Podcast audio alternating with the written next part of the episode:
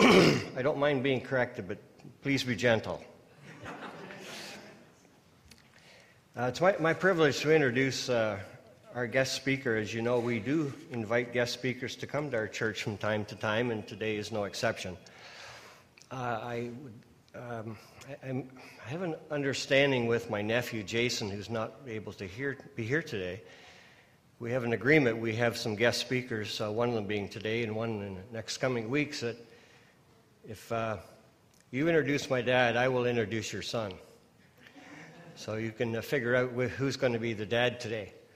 But uh, I'd like to introduce uh, our guest speaker today, uh, Paul Butter. Uh, I've known Paul for many years and appreciate him greatly. Paul and his wife Nancy live close by on a farm just outside of Londesborough on Winthrop Road. Paul farms full time and occasionally he speaks at the Clinton First Baptist Church where he and Nancy attend. Paul is an honest, hard-working man uh, who loves the Lord, is unapologetic and intentional in living out his faith, and desires that all would come to hear the good news of the gospel and respond to it. So, Paul, it's our pleasure to have you come.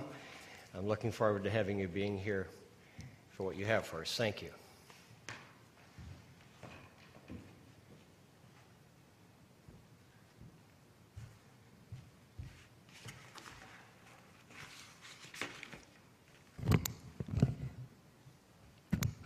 There, can you hear me okay? Yeah, that's too bad because now you got to listen to me. So Nancy's not able to be here this morning. I want to say that first off because she's speaking in Clinton. So we had to go separate directions today. And that's the way it is sometimes. But that's okay. So, two or three weeks ago, Ginny called me and wondered if I would speak here this Sunday. So I didn't give her an answer that night. She called later in the evening. I guess it was later in the evening when I got the message. And close to bedtime, so I said, Well, I'll let you know fairly soon. And then I uh, went, went to bed and uh, lied down. And then within a few minutes, I was back up writing stuff down that God was giving me. Went back to bed again, got back up again, and wrote some more stuff down. And that happened three times. And I thought, this time I'm taking a paper to bed with me. and then it didn't happen anymore, of course. But I knew from that that God wanted me to speak. Sometimes God answers in strange ways, doesn't he? So that's the way he answered whether I was to speak here this morning or not. So that's why I'm here. And I was thinking back to the first time I spoke at Huron Chapel. A long time ago, back in the uh, little church, Pastor Karn asked me to speak on a Sunday night. And that was the first time I had ever spoken any service, and I was real nervous. I didn't know what I should say. And then Pastor Karn came home that night before I was going to speak. So I seen he was home. He lived right beside the church. And I went over and knocked on his door. I said, I see you're home. Now you can speak, and I don't have to. And he says, No, I'm not speaking. You are. So I did, and people were gracious. I don't remember what I spoke on, but whatever. God used me, I guess, somehow. So isn't that interesting how God works?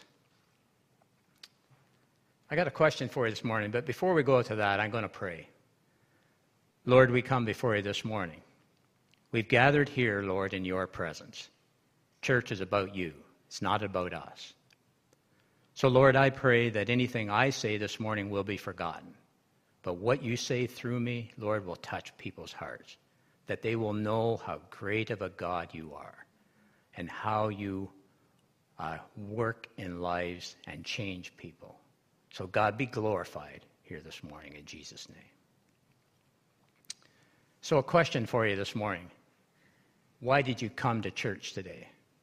I'm just going to get, have a few minutes of silence for you to think about that question. Why did you come to church today?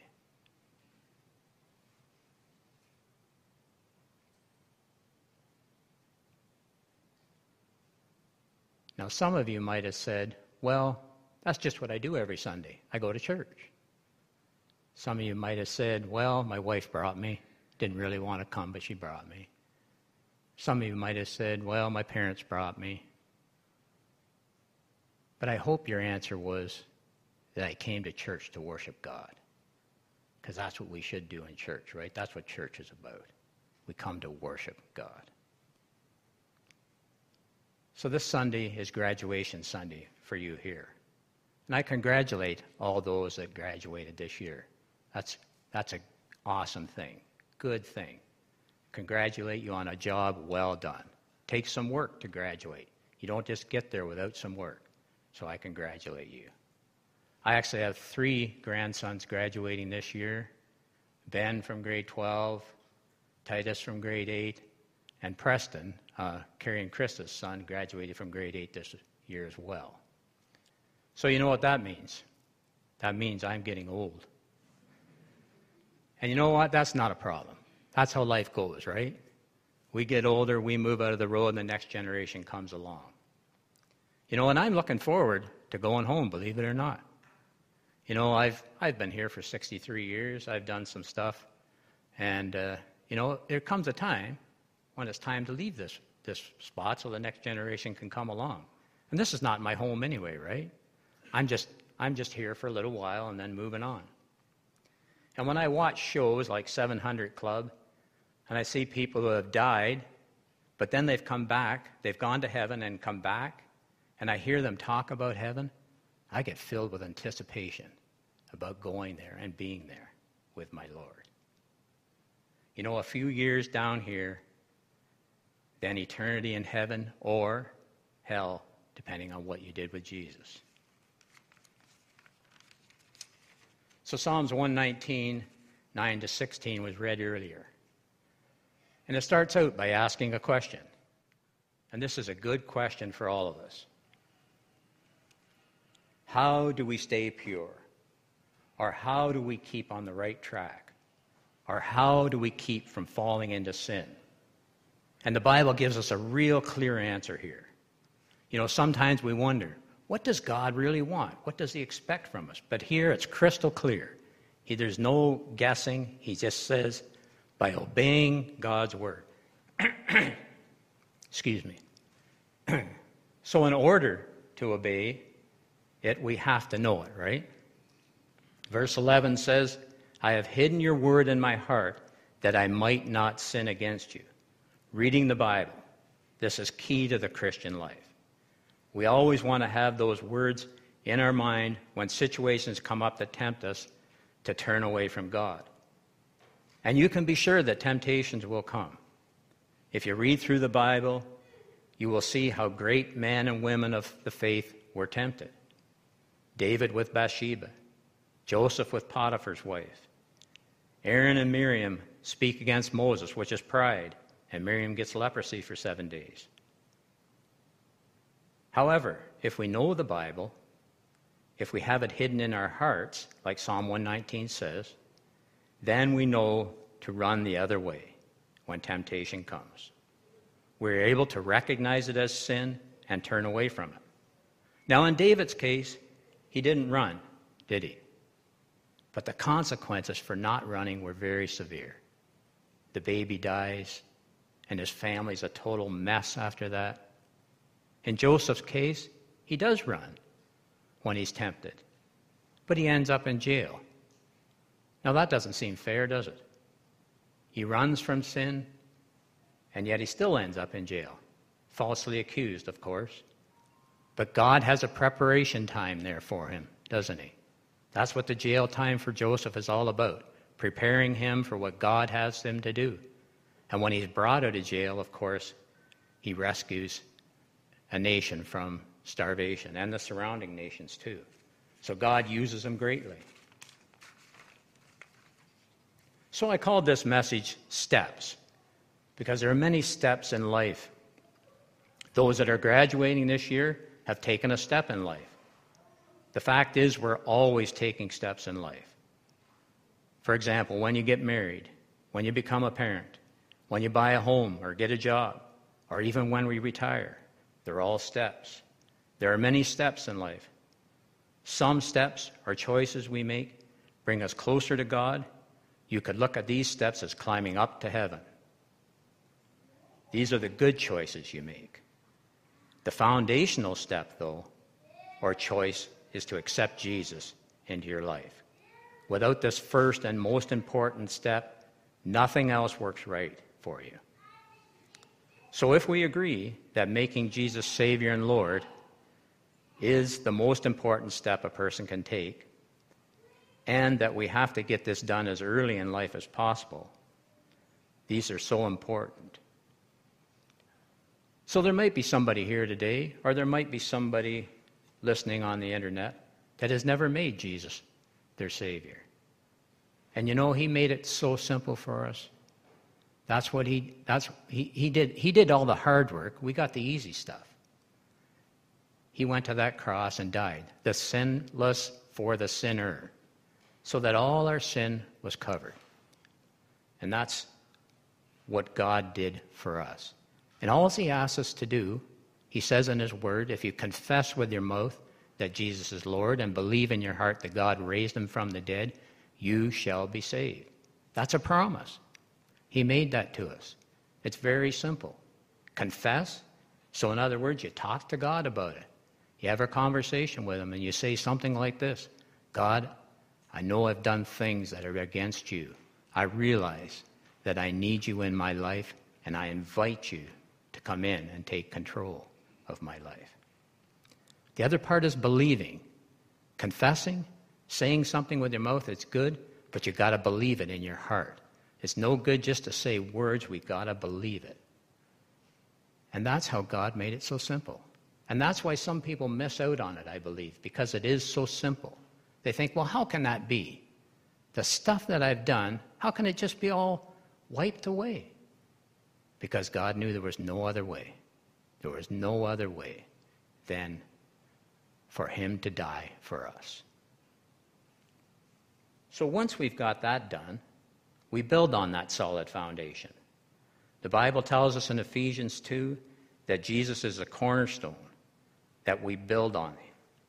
So every decision or step we make after that is based on what we've done with Jesus. When we ask Jesus into our lives, Holy Spirit comes in and guides our lives.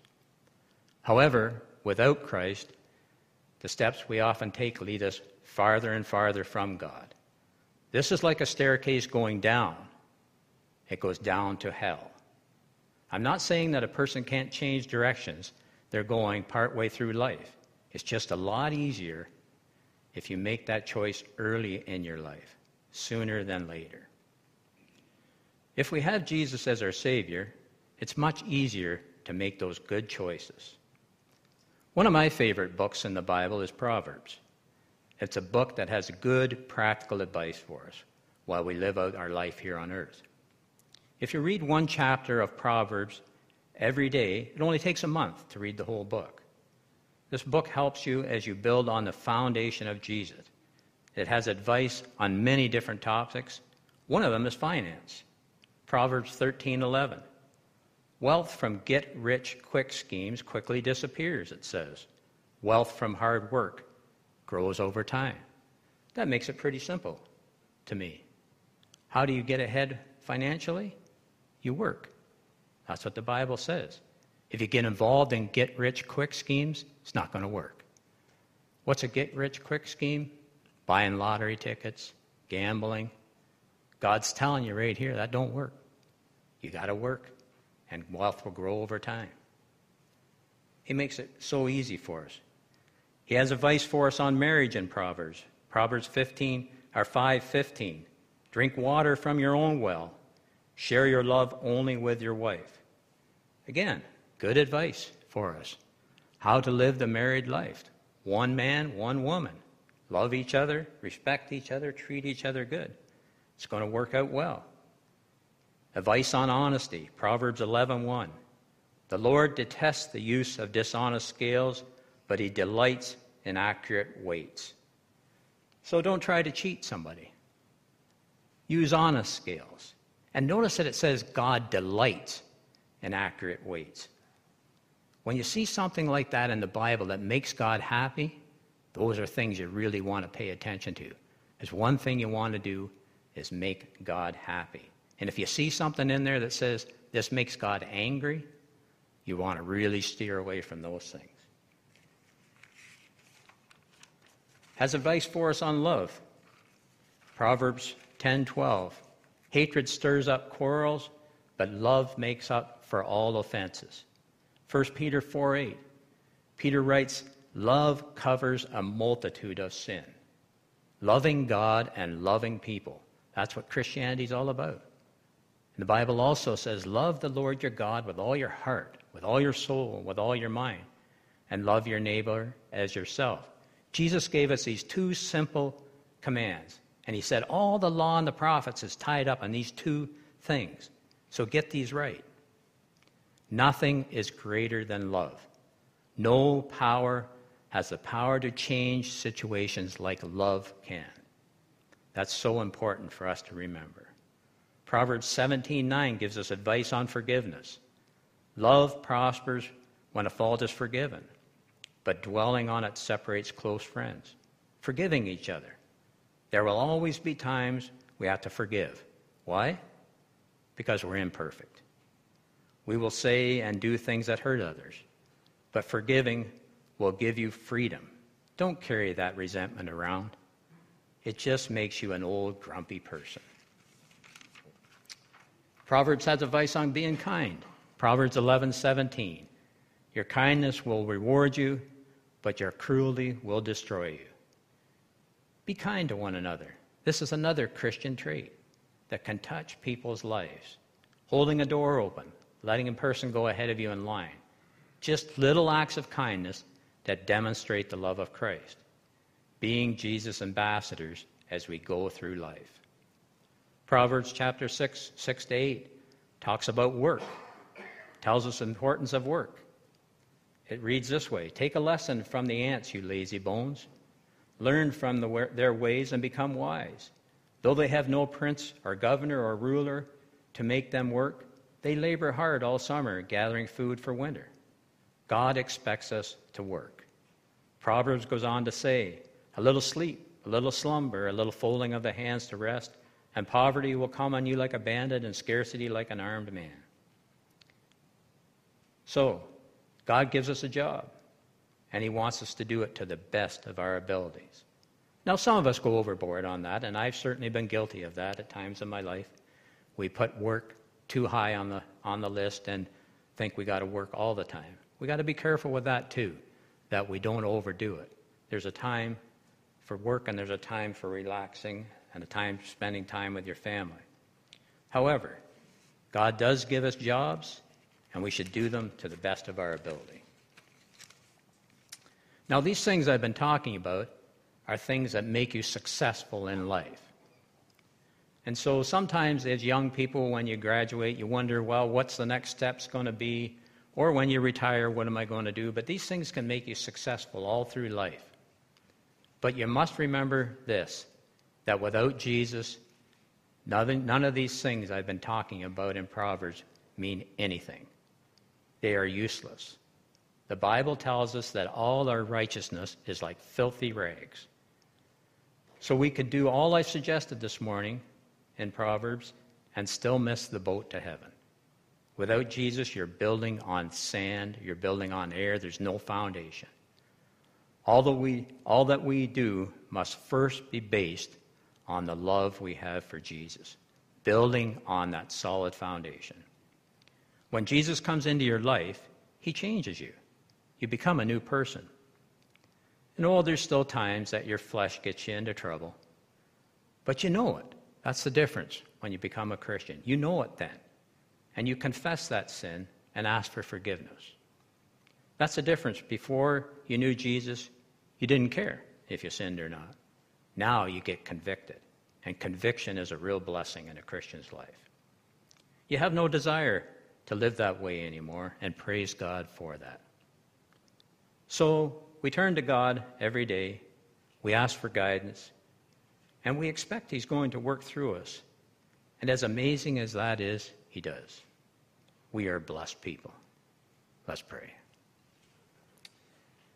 Father, as we are here before you, gathered in your house, Lord, we ask that we will be the people of God, that we will represent you well, and that we will be your ambassadors to the world around us, Lord, Show us ways, Lord, that we can love people. Help us to see people through your eyes, God. People are going through so many things these days, so such uh, troubling times. But God, help us to reach out to them in the way that we can. Help us to be good representatives and to share your love with people as you give us the ability in Jesus' name. Amen.